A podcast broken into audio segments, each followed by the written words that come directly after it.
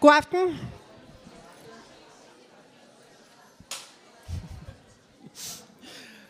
Jeg har en øh, frisk og meget opmuntrende hilsen at dele med jer.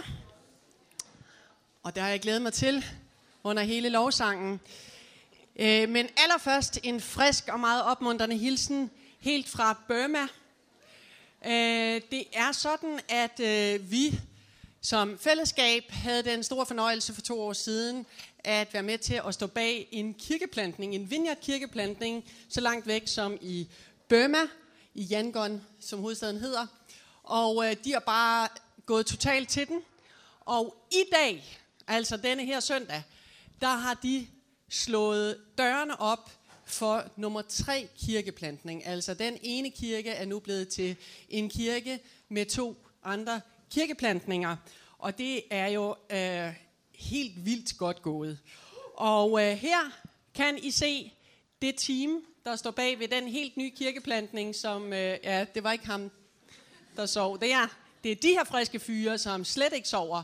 Og Luke der, som har øh, t-shirten, hvor der står Keep Calm and Carry On, er øh, leder af teamet, og det er altså dem, der skal hive det fra land. De er allerede 40 mennesker. Og det er en kirkeplantning, som, øh, som øh, er et sted, som jeg tror, de færreste af os næsten kan forestille os med vores vildeste fantasi. Det er et meget, meget fattigt område. Øh, myndighederne har faktisk opgivet det område på grund af, at der er så meget kriminalitet, så det er bander, der øh, styrer tingene. Og øh, man kan for eksempel ikke øh, køre igennem om natten. Det er simpelthen bare for farligt. Eller om aftenen, når der er mørkt. Øh, og lige nu er der regntid, så ser du sådan der ud. Hyggeligt. Og her, det næste billede, der kan I se Søren, som sammen med sin kone står altså bag ved hele det her vineyard-eventyr i Burma, øh, sammen med en fyr fra den nye kirke, iført en plastikpose, fordi det er regntid. Der tændes virkelig, virkelig håb i håbløshed. De her mennesker, de bliver mødt af noget, som de aldrig har hørt før. De bliver mødt af et håb, øh, som vender deres liv på hovedet. Og der er den ene rørende historie efter den anden fra de her kirkeplantninger i Burma. Om to uger så taler Lisa, som så er gift med Søren der, øh, her i kirken, og det kan I glæde jer til og, øh, og lytte til. Jeg tænkte bare, inden at vi går videre, om vi ikke skulle tage og bede for den her lille nye kirke. Og øh, bede om, at, øh, at det må tage fart, og at rigtig mange mennesker må øh, blive en del af det fællesskab. Skal vi gøre det? Gud, vi takker dig sådan, fordi øh, du er en, som leder efter og opsøger de mennesker, som øh, måske er glemt af de fleste andre. De områder, som er opgivet af mennesker. De mennesker, som er opgivet af mennesker. Selv dem er du opsøgende overfor. Selv dem elsker du. Og vi beder sådan for den her lille nye kirke, og de mennesker, som allerede er en del af den. Vi beder om, at du må virke i kraft. Vi beder om, at de må få lov til at se fantastiske ting. Dig helbrede, dig forvandle, dig bygge håb i håbløshed. Vi, vi beder sådan om, at du må beskytte dem mod ulykker, beskytte dem mod sygdom. Gud, lad det være et lys, der spreder sig i mørket. Lad det forvandle området og de mennesker, der bor der. Det beder vi om i Jesu navn. Og så takker vi dig sådan, fordi du også er her hos os. Og øh, vi er ikke fattige i den forstand, som de er der. Men måske er der nogen af os, der føler os fattige på glæde, fattige på fred, fattige på retning i tilværelsen, på mening, på relationer. Du kender til vores fattigdom, og du ønsker også at tænde håb i vores håbløshed. Der, hvor vi ikke øh, kan klare den selv. Og det beder vi om, at du må gøre i aften. Vi beder om, at du må tale til os. Vi beder Helligånd om, at du må komme og virke blandt os. Vi ønsker sådan at høre din stemme, og jeg beder om, at du må se, se i noget til mig. at jeg må kunne formidle det, som er på dit hjerte. Vi beder om intet mindre end, at vi må gå forvandlet herfra. Opmundret. Med en klar fornemmelse af, hvad du vil med os. Amen. Ja, så ligesom de står midt i øh, deres drømme i Burma, sådan står vi faktisk også midt i vores drømme her i den her kirke. Og det kan være, at du er gæst, og så får du et indblik i, hvad det er, at vi brænder for og længes efter, mens jeg snakker her. Men øh, sidste søndag, så hørte vi øh, om bare nogle af de ting, som sker her i kirken. Øh, og Martin var også inde på det her før pausen. Øh, der sker rigtig, rigtig mange spændende ting. Der er mange, der er i sving. Og øh, jeg har et billede fra noget, som vi kalder Family Time, hvor øh, man kan se Nikolaj sammen med en af vores nye venner der. Nikolaj, som er frivillig. Og øh, det vokser meget snart. Så kan vi slå dørene op for en ny omgang Mission Julegaver. Jeg har spurgt Kasper, som har stået for det de sidste år, hvad er visionen? Og han siger 6.000 gaver til øh, børn, som øh, er dårligt stillet i øh, København. Det bliver fantastisk at være med igen og se, hvad der sker der. I fredags havde vi en rigtig, synes jeg, hyggelig og god alfafest her i kirken, hvor vi bare inviterede vores venner med, og meget, meget mere sker. Her elsker vi Gud, her elsker vi mennesker, og her elsker vi det, Gud, det liv, som Gud har for os. Det er et kæmpe privilegie at være sammen om noget, der er større end os selv. Jeg tror, det er det største privilegie, et menneske kan få. Det er at være med til noget, der er større end vores eget liv. Og det er det, vi gør her sammen. Så der er meget at glæde sig over, og der er meget at invitere med til. Øh, Flemming her sagde i søndags, øh, og gav os den her opfordring. Ikke inkluderende, inspirerende og involverende kirke, uden også at være næsten irriterende inviterende. Kan I huske det? Har den printet sig ind? Hvis nu man tænker, jeg har egentlig ikke lyst til at være irriterende, øh, mere end højst nødvendigt, så kan man også øh, få lov til bare at være mega insisterende inviterende. Det er også okay. Det er også okay. Og øh, det skal bare ikke gøres mere kompliceret, avanceret, filosofisk end det. En invitation er enkel. Og ved I hvad? Vi er kirken. Hvis du kommer her fast og er en del af det her fællesskab, så er du kirken, og jeg er kirken. Kirken er det, du og jeg fører ud i livet. Så hvis vi nu vil være en inviterende, inkluderende kirke, jamen så er spørgsmålet faktisk sådan her. Er du inviterende? Er du inkluderende? Er du det? Er jeg inviterende? Er jeg inkluderende? For medmindre vi kan sige ja til det, så er vi faktisk ikke nogen inviterende eller inkluderende kirke. Og det samme med inspirerende eller involverende kirke. Hvis du ikke er inspirerende, eller jeg ikke er inspirerende, jamen så kan vi faktisk ikke rigtig kalde os en inspirerende kirke. Og øh, mandag, øh, om, øh, om mandagen om aftenen, så går jeg til noget, øh, sådan noget øh, kom i form efter fødslen. Øh, halløj. Jeg har en lille baby derhjemme. Og i mandags, øh, så havde instruktøren så fundet ud af, at vi skulle, eller han, hun havde fundet på, at øh, vi skulle løbe rundt nede i noget, der hedder Smørmosen i Herlev. Uh, hvad hun ikke lige havde tænkt på, var, at det bliver øh, hurtigt mørkt i Danmark, øh, så vi løb sådan nærmest i bælmørke. Og jeg kom så til at løbe sammen med en anden nybagt mor, og vi kom lige præcis til at snakke om det her med tro og kirke, hendes erfaringer, mine erfaringer, øh, og det var rigtig spændende. Og øh, så kunne jeg bare mærke, som øh, øh, samtalen udviklede sig, udviklede sig, at pludselig så skulle jeg ikke bare holde tungen lige i munden og sørge for, at jeg ikke trådte i en af de mange hestepærer, der lå på den mørke sti. Jeg skulle også virkelig passe på, at jeg ikke kom til at træde, træde i et øh, minefelt i forhold til, hvad jeg nu fik sagt om kirke. Fordi kirke, det kan faktisk være noget ret så følsomt noget at snakke om. Mange mennesker har erfaringer og følelser omkring kirke, og øh, det er ikke lige meget, hvad der bliver sagt. Det er faktisk nogle gange farligere end politik og alt muligt andet. Nogle mennesker har det sådan, at de er blevet vaccineret og har dannet antistoffer mod kirke. Det er min erfaring. På grund af, at de øh, kender til historien om korstogene, skrækkelige ting, kirken har gjort, eller incestskandaler i den katolske kirke, eller magtmisbrug, eller nogle af de mange pinlige skandaler, der øh, øh, med jævne mellemrum popper op i medierne, fordi medierne slubrer den slags ting i sig. De elsker det, hvis der kan komme en lille skandal om en kirke. Øh, lød jeg bitter? Det er der ikke. Øh, andre har det sådan her med kirke. Prøv at høre det her citat.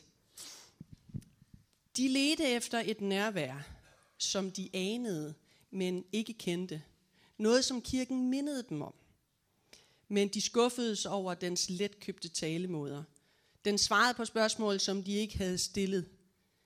De mødte ikke nogen, der kendte deres sjæl og lyttede til deres nød.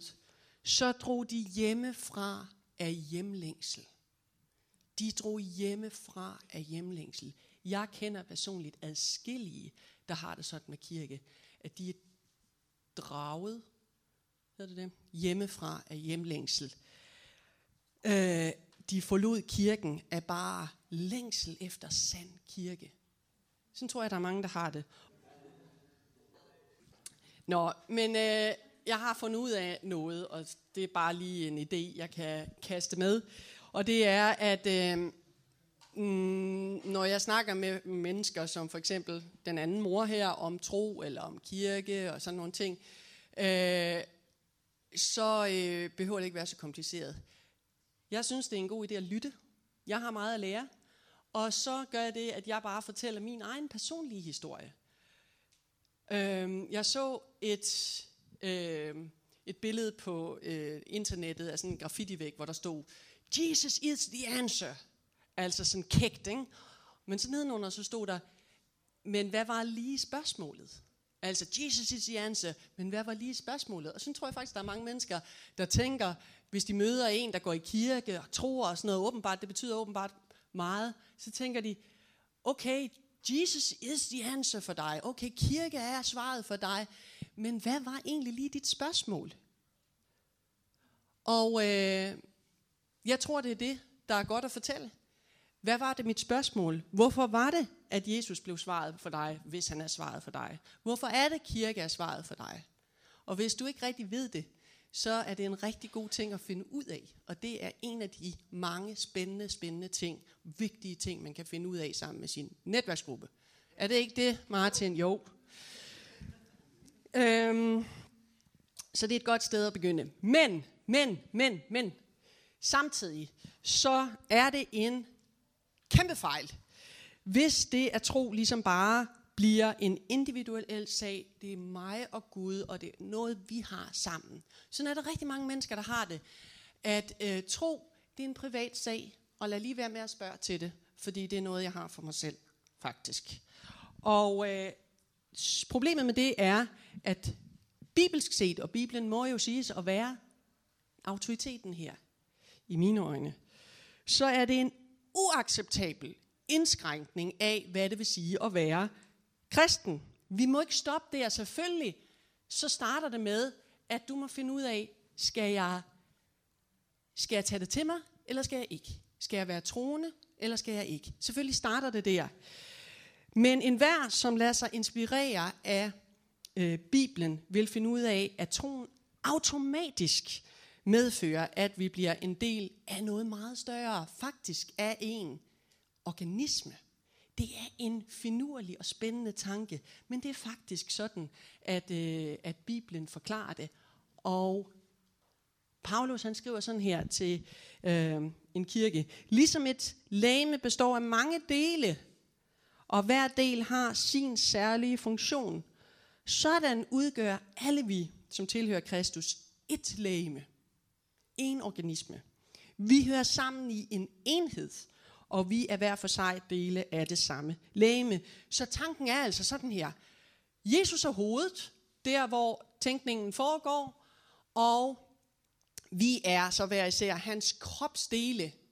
Nogle er, hvad kan man forestille sig, øjenvipper, andre er skuldre, et eller andet. Og så har vi forskellige funktioner, og øh, så skulle vi helst fungere rigtig, rigtig godt sammen, ligesom en krop jo fungerer forunderligt sammen. Øh, altså kropsdelene, ikke? Og øh, tilsammen udgør en energisk krop, som altså gør det, som hjernen signalerer, at vi skal gøre. Ideelt set. Ideelt set skulle det være sådan. Det er et smukt billede, det giver mening, det lyder fantastisk, og det er også lidt ideelt. Jeg kom øh, til her i ugen og snakke med en mor til en øh, dreng, en stor dreng, en stor teenage-dreng, 17-18 år. Og øh, hun var så bekymret. Øh, jeg kender godt drengen. Øh, han er stor og stærk. Jamen, altså, jeg tror næsten, han er to meter høj. Og stærk og dygtig. Øh, og en af dem, man gerne vil have med på holdet. Men så på grund af usikkerhed og øh, sådan, du ved, øh, usikkerhed på hans egen identitet, forvirring, undskyld, så lå han, enten fortalte hun bare og sov, eller så lå han og, og kiggede på telefonen. Ikke? Og øh, han havde ikke nogen retning. Det var ligesom om, at han var bare usikker på, om han overhovedet kunne bruges til noget i den her verden. Hvad hans funktion var. Hvad, skal han med sit, hvad skulle han med sit liv? Og øh, han var desillusioneret, han var trist, og moren sagde, hvad skal der dog blive af ham? Det er jeg helt sikker på, at alle vores mødre også har tænkt, eller mange af dem. Min mor har, tror jeg, med mig. Hvad skal der dog blive af ham? Han ligger bare der og nærmest bare spilder sit liv, og han kunne så meget med den store, stærke krop, han har. Nå, men så var det bare som om, at øh, jeg tror måske, det var fra oven, jeg blev mindet om, København Vineyard, den er da lidt ligesom sådan en stor, stærk teenage-krop. Øh, her er samlet sammen, bare i aften, nu er vi mange flere, end hvad vi er her i aften, men bare her i aften, her er samlet sammen så mange ressourcer, så mange øh, midler, nogle af os har tid. Nogle af os har evner. Det kan være, at du kan spille musik. Det kan være, at du kan noget med børn. Det kan være, at du kan noget med sociale medier. Der er så mange evner samlet sammen her. Der er nogen af jer, der har penge. Eller hvad? Er der nogen, der har det? Og nogen har endda flere ting. Nogen har måske både tid og evner at kunne investere, at kunne virke med. Men måske så kan vi have pubertetsproblemer, ligesom den her dreng. Og faktisk er det jo sådan, at København Vineyard er sådan cirka 17-18 år. Ikke? Øh, måske kan vi også være lidt usikre på os selv, og ikke helt vide, hvem er vi, hvor skal vi hen, hvad for en rolle skal vi spille i den virkelige verden, kan vi virkelig have en betydning? Kunne jeg komme til at, øh, kunne vi komme til at ligesom virkelig rykke få en plads, en rolle at spille. Og øh, ligesom vejen frem for den her mors søn her, er ikke at sove, og heller ikke at sidde og kigge på den der telefon, men tværtimod at finde ud af, hvem Gud har skabt dem til at være. Hvad for en kald Gud har for ham. Og rejse sig op i fuld mandshøjde, spænde musklerne og spænde ud af. Det er fremtiden for ham. Det er vejen frem for ham. Ikke? På præcis samme måde, så er der også vores vej, vej frem. Vi skal hverken sove, eller sidde og kigge på vores telefon, eller sidde og evaluere os selv i en uendelighed, og finde ud af, om vi tager os godt ud i Facebook-profilen. Nej, vi skal dykke ned i, hvad er det, Bibelen siger om os? Hvad er det for en kald, Bibelen har, eller Gud har til os i Bibelen? Og så skal vi rejse os i fuldt mandshøjde, spænde musklerne og drøne ud af. Det er fremtiden for os. På den måde bruger vi de ressourcer, som vi har. Og øh, så er det lidt sjovt, ikke? Fordi når jeg læser i Bibelen om kirkens kald, så slår det mig virkelig, fordi nu har jeg jo forberedt mig til i dag her, ikke? og det har slået mig igen, at fuldstændig ligesom det er helt tydeligt, at enhver troende øh, helt automatisk er en del af en større organisme, så er det også fuldstændig tydeligt, at kirken, Guds kirke på jord, hvoraf København Vineyard er en lille del, er en del af et meget større drama på en meget større scene end vores egen. Vi er som helhed en del af noget større. Og Jesus han er faktisk påfaldende stille og øh, formelt, øh, når det handler om kirken som institution. Men han er meget eksplicit, og han taler rigtig, rigtig meget om, hvad det er, der er på Guds hjerte. Hvad det er, Gud længes efter. Øh, for eksempel i øh, Lukas evangeliet kapitel 15. En af, evangeliet, en af de fire evangelier, som findes i det nye testamente, som jeg varmt kan anbefale enhver at læse igennem. Her øh, i, det, i det kapitel, så er der sådan nogle... Er I med mig? Jeg kan nemlig ikke se jer, fordi der er så meget spot. Øh, men øh, i det kapitel, så er der sådan nogle fromme, gode, øh, sådan fromme mennesker, som kommer hen til ham og undrer sig og er provokeret over, hvor insisterende og for dem utrolig irriterende, inviterende og opsøgende Jesus er over for mennesker, som på en eller anden måde er kommet lidt galt af sted, er lidt, har været lidt uheldige, samfundets laveste folk som ham med plastikposen på, øh, fra Bøma der. Ikke? Og så er det som om, at Jesus tænker, nu skal jeg sørme lige skære det ud i pap for dem, fordi nu skal de finde ud af, hvad det er, der virkelig betyder noget for mig, hvad det er, der virkelig er på mit hjerte. Og så fortæller han hele tre gode historier, som handler om det. Og for det første, og det her det er tre fantastiske historier. Øh, for det første så fortæller han en historie om en hyrde, som øh, har 100 får, og så mister han det ene får. Og så i stedet for at tænke, pyt, jeg har jo 99, så øh, forlader han de 99, og han leder, og han leder, og han leder, indtil han på et tidspunkt finder det mistede får. Og så skælder han det ikke ud. Han giver det ikke et los bag i. Nej, han tager det op på sine skuldre, og så fører han det hele vejen hjem.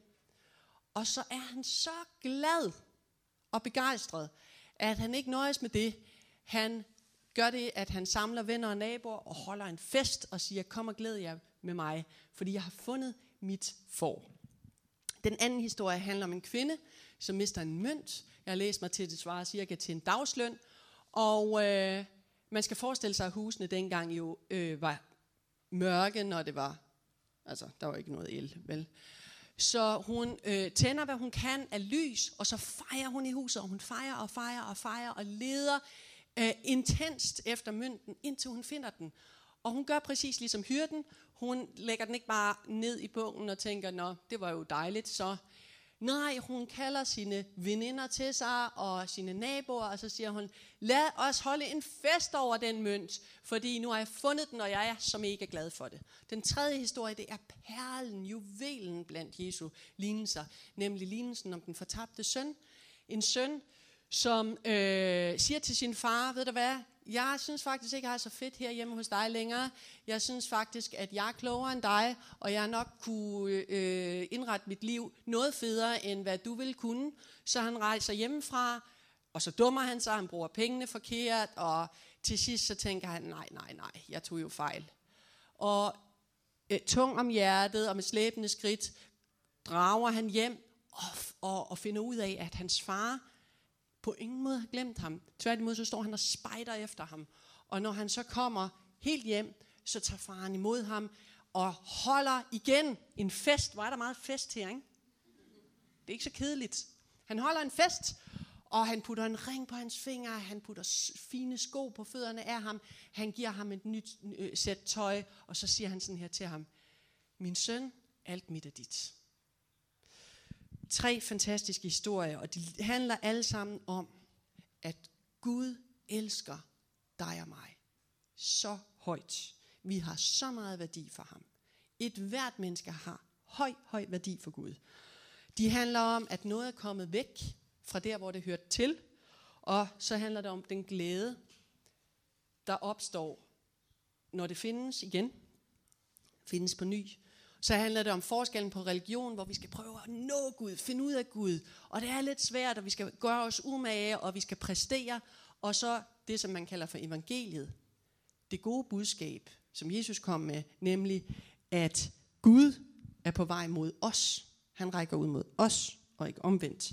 Og så handler det om det helt ufattelige og for mange fuldstændig forarvende og urealistiske, nemlig at Gud søger efter os mennesker. Enkeltvis. Vidste du det? Han opsøger dig enkeltvis, personligt. Og øh, han holder sig nær til dig. Han kalder på dig. Og det slog mig bare, måske det slog det også dig, da jeg fortalte de her tre rørende historier. Gud længes virkelig, virkelig, virkelig meget efter os. Hold op, hvor han længes efter os. Tre historier, som handler om det samme. Længslen efter at finde det, som er tabt.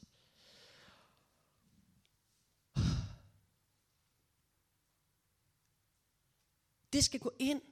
Det her, det skal røre vores hjerte. Altså måske er der nogen af os her, som tænker, jeg føler mig lysår væk fra Gud. Jeg vil ikke engang kunne finde på noget at sige, hvis det var, jeg prøvede at bede. Gud opsøger dig konstant. Han er lidenskabelig omkring dig. Lige så lidenskabelig som en hyrde, der leder og leder og leder og leder, og koster hvad det koster vil, for at finde et får, tage det med hjem og holde en fest. Som en far, der har mistet sin søn og bare spejder og glæder sig til at holde en fest over dig, når du kommer hjem. Og den der mission, som er på Guds hjerte, som han sammenligner med de her ting, at række ud efter mennesker, at nå mennesker og føre dem hjem, det er det store dramas omdrejningspunkt. Det er det, det hele handler om. Det er det, hele Bibelen øh, taler om. Og det betyder, at kirke, når vi nu skal snakke om kirke i dag, ikke? kirke er ikke noget i sig selv. Kirke er kun noget i det omfang, at det støtter op om Guds mission. Guds rækken ud til os mennesker. Og derfor så beder Jesus sådan her i hans aller sidste bøn, det som ligesom, åh, han skal lige, han skal lige have bedt, før han øh, øh, forlader jorden. Ikke? Som du, altså som du Gud, sendte mig til verden. Jesus er jo Gud, som blev menneske for at række ud til os. Præcis sådan sender jeg nu dem til verden, altså os. Vi skal også, som det hedder med et fint ord, ikke inkarneres, altså være en del af den her verden. Gør præcis ligesom Jesus gjorde. Så altså, alle os, der kan have pubertets identitetskrise på kirkens vegne, Nej, det er der ingen, der har. Hvis jeg må sige det lidt frisk, så vil jeg sige det sådan her. Kirke handler ikke om kirke. Bare rolig, hvis du har fået kirke galt i halsen på en eller anden måde. Kirke handler slet ikke om kirke. Kirke handler om Gud og hans insisterende længsel efter os mennesker. Vi er ikke til for os selv. Den her kirke er ikke til for sig selv. A church that exists only for itself and its own enlargement, vækst, is a witness against the gospel. Og ikke værd at give sit liv for eller investere i. Det er slet ikke kirken, der har en mission. Det er slet ikke kirken, der har et kald. Det er slet ikke kirken, der har en opgave. Det er Guds mission, der har en kirke. Det er den vej rundt, det vender. Og at være kirke, det er at være sendt. Sendt for at deltage i Guds mission. The church is sent into the world to continue that which he came to do in the power of the same spirit, reconciling people to God. Og Bonhoeffer, Kirken er kun kirke, når den er til for andre. Ikke dominerende, men ved at hjælpe og tjene. Den må formidle til alle troende, hvad det betyder at leve for Kristus, at eksistere for andre. Og øh, det betyder for det første, at der aldrig kan være tale om os versus dem, udenfor, indenfor. Den terminologi kan vi lige så godt opgive, fordi sådan kan man ikke tale om Guds mission. Gud er i gang med at drage os alle sammen til sig. Vi er alle sammen på vej hjem. Jeg er på vej hjem til Gud, og du er på vej hjem til Gud. Og for det andet, så betyder det, at det der med at række ud og være sendt til verden, som Jesus var det, det kan aldrig blive noget, som vi sådan, ligesom gør. Noget, som vi må lige huske, noget vi kan uddelegere, og så kan vi huske, vi må huske at bede for det. Sådan må det aldrig være. Vores mission er Guds mission. Vores kollektive mission er Guds mission. Det er en dybde dimension i alt, hvad en kirke gør. Vi er ikke en pølsefabrik, der bare skal have større omsætning, flere medlemmer, mere øh, indtjening, så vi kan lave flere pølser. Det er ikke det, det handler om. Vi er kristi læme. Hvilket er noget helt, helt, helt andet end en pølsefabrik. Kaldet til at udføre det, som hovedet kommanderer os til, hans mission i verden. Wake up, teenage-dreng. Det er det, der er vores identitet. Det er det, der er vores kald. Det er det, der er ved at rejse og så op i fuld mandshøjde for, for at for spænde musklerne og drøne af. Og spørgsmålet er, tror vi på den? Godtager vi den? Altså Bibelen er rimelig tydelig omkring det her. Hvad siger vi til det? Er vi en vågnende teenager, der begynder at ligesom finde ud af sig selv? Det dæmrer stille og roligt. Jeg er lige ved at finde ud af, hvem jeg selv er. En teenager, der er ved at få styr på lemmerne og rejse sig. Er vi en sendt kirke, kan man også spørge. Er du sendt? Er jeg sendt? I praksis? Fungerer vi sendt til den her verden? Sagt på en anden måde, er du i gang med at fungere som, som den kropsdel? Carsten sagde derhjemme, du må ikke sige lem. Det fik jeg vist gjort i formiddags. Er du i gang med at fungere som den kropsdel, som øh, du er på Jesu læme? Det var upassende. Undskyld. Glem det. Lad være med at citere mig for det. Jesus, ah, må jeg ikke godt bare have lov til at sige det, som er på mit hjerte Alvor. Jesus, prøv at høre her. Jesus har brug for os alle sammen. Alle sammen. Jeg tror, en af problemerne her, det er, at vi diskvalificerer os selv. Vi tænker, at der er nogle andre, der kan tage os af, sig af det. Der er nogle andre, der er dygtigere end mig. Men Jesus har brug for os alle sammen. Der er ikke en troende, som ikke er en del af Kristi lægeme. Og der er ikke en del af Kristi lægeme, som, ikke, som der ikke er behov for, eller brug for, desperat brug for. Wimber han sagde sådan her, everyone gets to play, men Jesus radikaliserede også det øh, med tilbagevirkende kraft. Og han sagde, everyone has to play. Og Paulus, han går jo fuldstændig i selvsving. Du skulle næsten gå hjem bare af morskab, og så læse, hvordan han altså går i detaljer med kropsdelene, ikke? og så siger, jamen øret må ikke sige noget dårligt om øjet, eller omvendt, og der er ikke nogen, der må diskvalificere sig selv, og I må ikke sammenligne jer med hinanden, og så videre, og så videre, og så videre, og så videre. Det er i 1. Korintherbrev kapitel 12. De er insisterende, inviterende. Kom og vær med, siger de. Du må være med. Du skal være med. Det er meningen, du er med. Lad os gøre det sammen. Ja. Vi er, vi er, hvad vi fælles er. Altså det er så lige meget, hvad man kunne skrive på en hjemmeside eller på en visionserklæring. For sandheden er, at vi er, hvad vi fælles er. Og intet mindre og intet mere. Vi er sendt, hvis du og jeg er sendt. Og det er så meget på Jesu hjerte. Han sagde sådan her, når han så på skarne, så blev han fyldt af medlidenhed, for de var mishandlede og nedbrudte. De var som får uden hyrde, og han sagde til sine disciple, høsten er stor, men arbejderne er få. Bed derfor ham, der har ansvaret for høsten, om at sende flere arbejdere ud for at få høsten ind. Altså det er virkelig, virkelig vigtigt for Jesus det her. Altså det var derfor, han overhovedet startede kirken. Det var for, at vi skulle lade os inspirere ham og række ud mod verden. Række ud mod folk som ham med plastikposen. Række ud, vise, at Gud kender en vær og længes efter en vær. Og i virkeligheden så er spørgsmålet jo meget øh, om sig gribende. Fordi det handler om, hvad skal dit liv bruges til? Hvad skal dit liv handle om? Hvad skal dine ressourcer, hvad skal din tid, hvad skal dine evner, hvad skal dine penge bruges til? Hvad skal prioriteres? Hvad er det fremadrettet, der er vigtigt? Hvad er værdifuldt?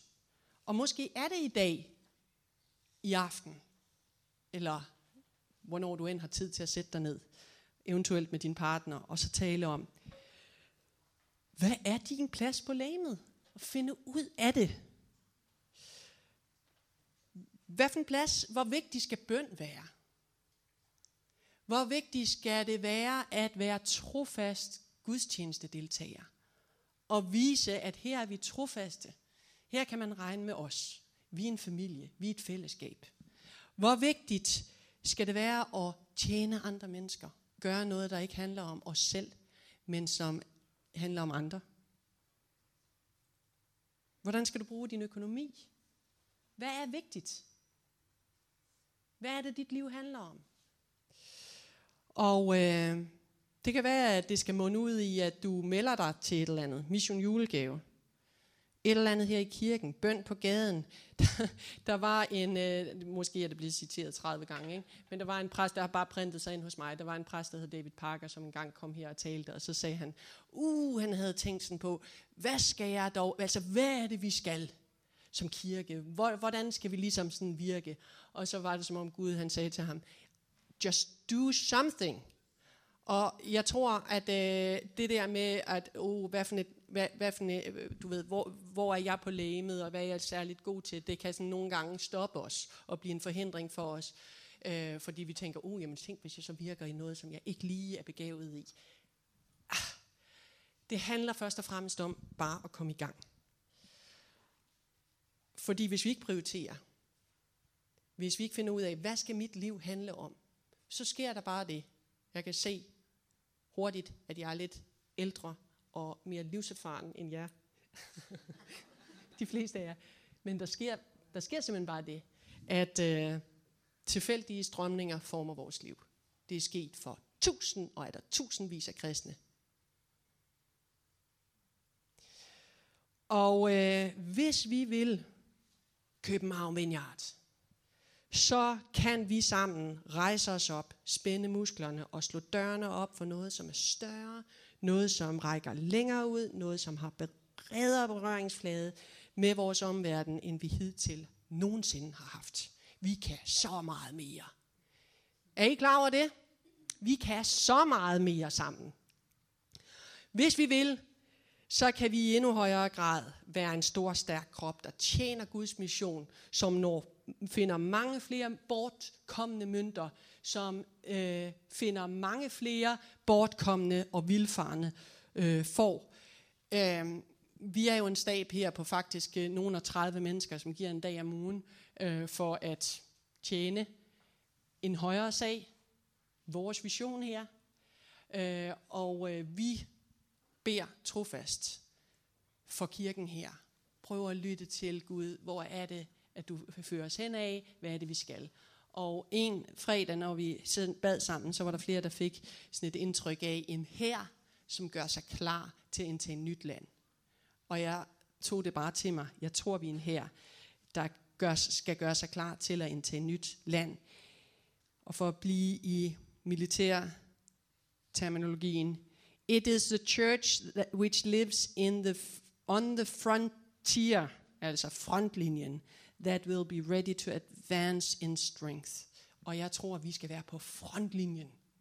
Der er noget med timing, det er der altid. Ikke? Det skal vi finde ud af, hvornår skal vi dit, hvornår skal vi dat. Men vores opgave er at være på frontlinjen. Være i gang. Være villige. Og så vil vi uh, avancere i styrke.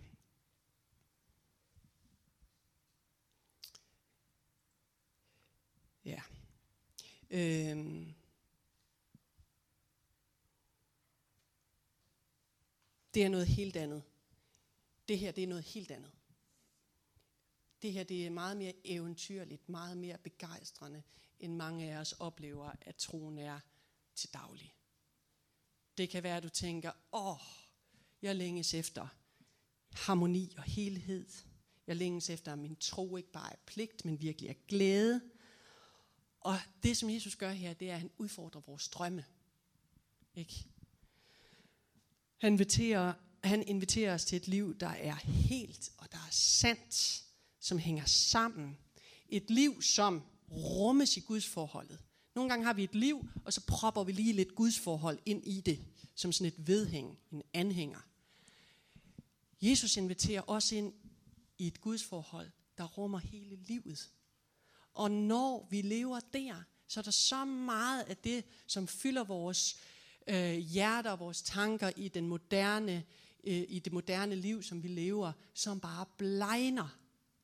I, I nat, så var der en, der havde, øh, jeg ved ikke om det var et spark eller hvad, så det er i hvert fald en med stærke ben, men i hvert fald, øh, jeg tror måske sparkede vores øh, bil i bagenden der, i, altså i, hvad hedder det, smækken, ikke også? Øh, så når vi kom ud og skulle til kirke, så var der en ordentlig øh, bule i, og så Balingo-skiltet var faldet af. Åh oh, nej. for det er, jo, det er jo noget af det, man betaler for, ikke? Det er Balingo-skilt. Nå, men så bemærkede jeg bare, hvad Carsten sagde. Han sagde, jeg gider simpelthen ikke hisse mig op over det. Og sådan tror jeg faktisk, det er med mange, mange, mange, mange ting, som man kan hisse sig op over i vores moderne liv. I det her perspektiv, i det her perspektiv, som jeg har snakket om i dag, så blegner det. Og jeg gider ikke at hisse mig op over det. Altså, hvor meget betyder det? Slut.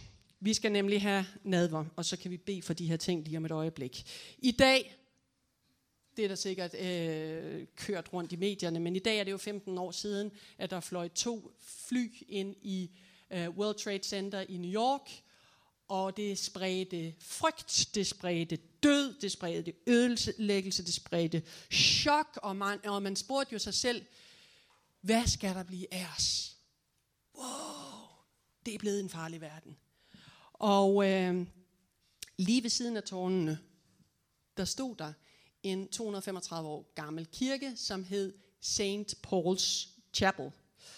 Og alle forventede selvfølgelig, at den kirke også ville kollapse, ligesom alt muligt andet kollapsede rundt om Ground Zero der. Ikke? Øhm, men til stor forundring, så blev den faktisk stående. Og på et tidspunkt, har jeg læst mig til, så var der noget, der væltede øh, ved kirken, nemlig et træ. Og det væltede så, øh, det væltede så præcis sådan, at øh, det skånede kirken for en stor stålbjælke, som kom flyvende igennem luften, og ellers ville have kvæst og ramt kirken. Og øh, det var bemærkelsesværdigt for enhver, at kirken blev stående, og det var endda sådan, at både tårnet og også vinduerne forblev intakte. Og lynhurtigt, på grund af at den bygning blev stående, så blev det så øh, hjælpearbejdernes base. Jeg tror, jeg har et billede indefra. Også. Og sådan er det med Guds kirke. Ikke? Kristi læme. Jesus han siger sådan her, jeg vil bygge min kirke. Og den kan måske virke skrøbelig, fordi vi er skrøbelige. Men det er Jesus, der bygger den. Og dødsrigets porte skal ikke få magt over den. Og Jesus, nu, nu øh, kan I høre, at jeg begynder at snakke om nadver måske. Men Jesus, han er som det træ, der offrede sig for at redde kirken. Redde kirken fra at gå under, redde os fra at gå under. Og øh, han ønsker, at vi nu skal bruges som hans hjælpearbejder i en verden, der er blevet væk fra ham.